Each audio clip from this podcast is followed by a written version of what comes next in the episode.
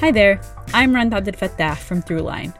If you're listening to this podcast, you know that KQED produces exceptional storytelling that keeps you informed, inspired, and entertained. Their podcasts cover issues from your neighborhood to the entire country and everything in between. Support this work today. You can help us continue to bring quality podcasts to your ears. Just head to donate.kqed.org slash podcast. That's donate.kqed.org slash podcast. From KQED. Some call it an eyesore. Some call it art. Maybe it's a nuisance or an icon, but no matter what you call it, it's hard not to have some kind of reaction to Sutro Tower. Prominent San Francisco Chronicle columnist Herb Caen did not love it. He once wrote, I keep waiting for it to stalk down the hill and attack the Golden Gate Bridge. As far as TV towers go, Sutro Tower does look pretty weird. It's got three legs and this skinny middle that the architects call the waist. It was built up on a hill in the middle of a San Francisco neighborhood, not on top of a skyscraper like they are in most other big cities. The tower's quirks got Bay Curious listener Craig Rubens wondering. So I'd like to know what the story is behind how Sutro Tower was approved to be built so conspicuously. I can't imagine something like that getting approved today.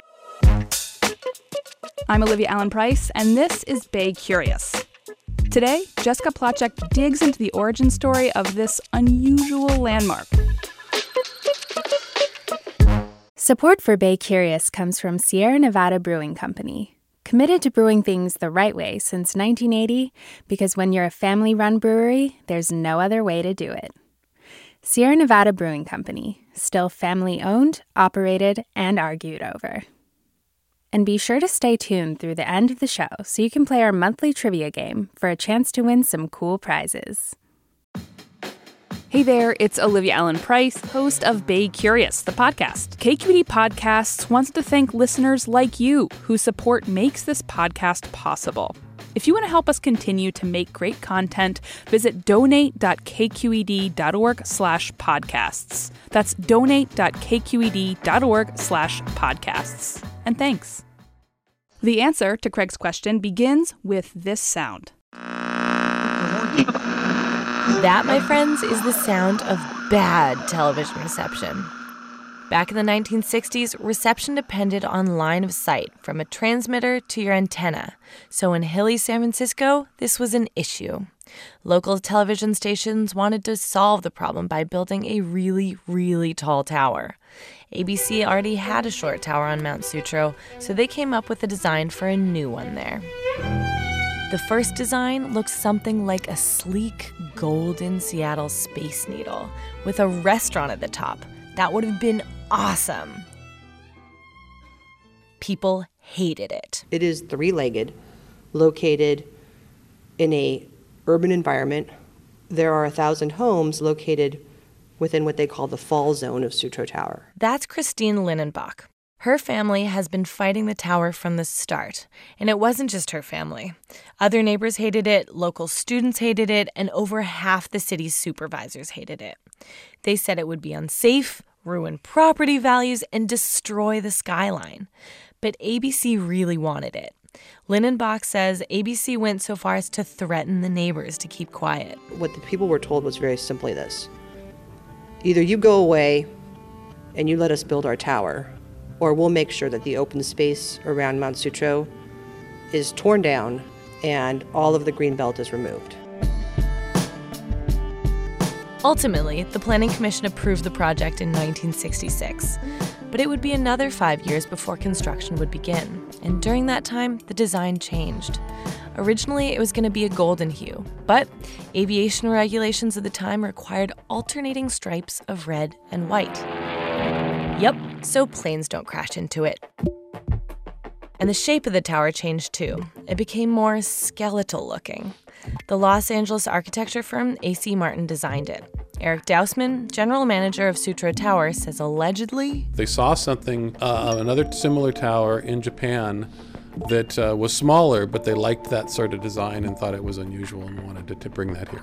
Dausman tells me the waist, or the tapering at the middle of the tower, was an aesthetic choice by the architect. And all the engineers since then want to shoot him because he it made it a more difficult structure to maintain, and it is a more difficult structure because of its design to keep perfectly upright and in great condition.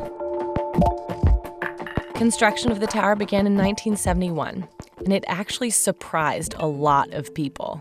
That's because all the television stations involved had made a gentleman's agreement not to report on the tower. Some called it a media blackout. In their defense, stations said it was so nobody would have the jump on advertising the new tower. So when bulldozers started taking out trees, KQED reporter Tom DeVries went up to Mount Sutro to check out the construction site. So we started taking pictures. And a man came running, running toward us and saying, You can't film here, you can't film here, there's an agreement. Well, the story just got way better. KQED TV ran the story. It led to new efforts to stop the tower. None were successful. Okay, I think we're ready. We're going to have a big toast here to TV20 guys. This is a great, great event. First, we're going to go off the air as we turn off the old transmitter, and I'm going to sit here on this button, and the new one's going to come on. The tower started transmitting July 4th, 1973. But not before they made more changes. Architects discovered that the tower's antenna would sway in the wind. So engineers added girders and fiberglass cables to hold the antenna in place. Unfortunately, one of the byproducts was that uh, wind would rush through these newly created guide wires, and the whole tower would sound like a, a moaning harp. The cables have since been redesigned, and it's not so loud today. And of course, people now have come to love the tower. It's iconic and integral to the city. It broadcasts more than just television. There's taxi dispatchers. I got a call from this number. Emergency responders. Uh, emergency? Law enforcement. And radio.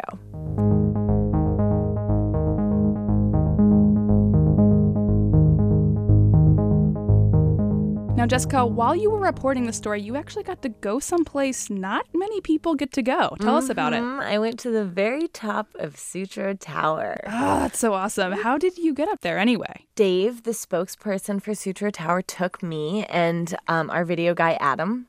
We took this tiny elevator, which is maybe two by three feet. And it's funny because you go up at an angle leaning towards the tower. And then at a certain point, once you hit the waist, it leans the other way. Oh, wow. And that must feel terrifying. It feels weird.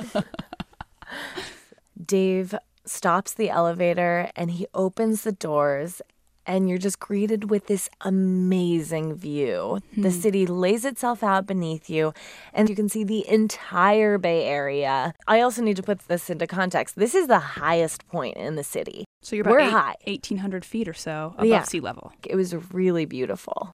Well, thanks, Jessica. I'm pretty jealous you got to do that. Um, It's cool, most people are. also, a special thanks to listener Craig Rubens for asking this week's question. Like Jessica said, we actually made a video of this trip to the top of Sutro Tower. It definitely changed my perspective on the city. So you can find that video at baycurious.org. And if you've been digging our podcast, please consider leaving us a review on iTunes. It helps other people find Bay Curious, and it helps us bring you new stories every single week. Bay Curious is made in San Francisco at KQED. I'll see you next week. Hi, Bay Curious listeners. Are you ready to play May's trivia game? Every month, we read a question here at the end of our episode. You can give us your answers over at our website, kqed.org slash baycurious, or just click the link in the episode description. Out of the correct answers, we'll randomly choose one lucky winner to receive a cool prize package with Bay Curious swag and Sierra Nevada goodies. Okay, our question for the month is The world's longest running pillow fighting contest was held from 1966 to 2006 in what Bay Area town? Our trivia quiz is made possible by Sierra Nevada Brewing Company. Good luck! Hey there, this is Brittany Luce from NPR's It's Been a Minute. KQED's podcasts like The Bay, Bay Curious, Mind Shift, Right Nowish, and more all tell the stories of the Bay and beyond with reliable, human centered journalism. They aim to inspire, make you think, entertain, and expand your understanding of the place you call home. Here's how you can support podcasting at KQED. Showing your support is easy, and you can join Brittany in supporting KQED Podcast too at donate.kqed.org slash podcast. That's donate.kqed.org slash podcast.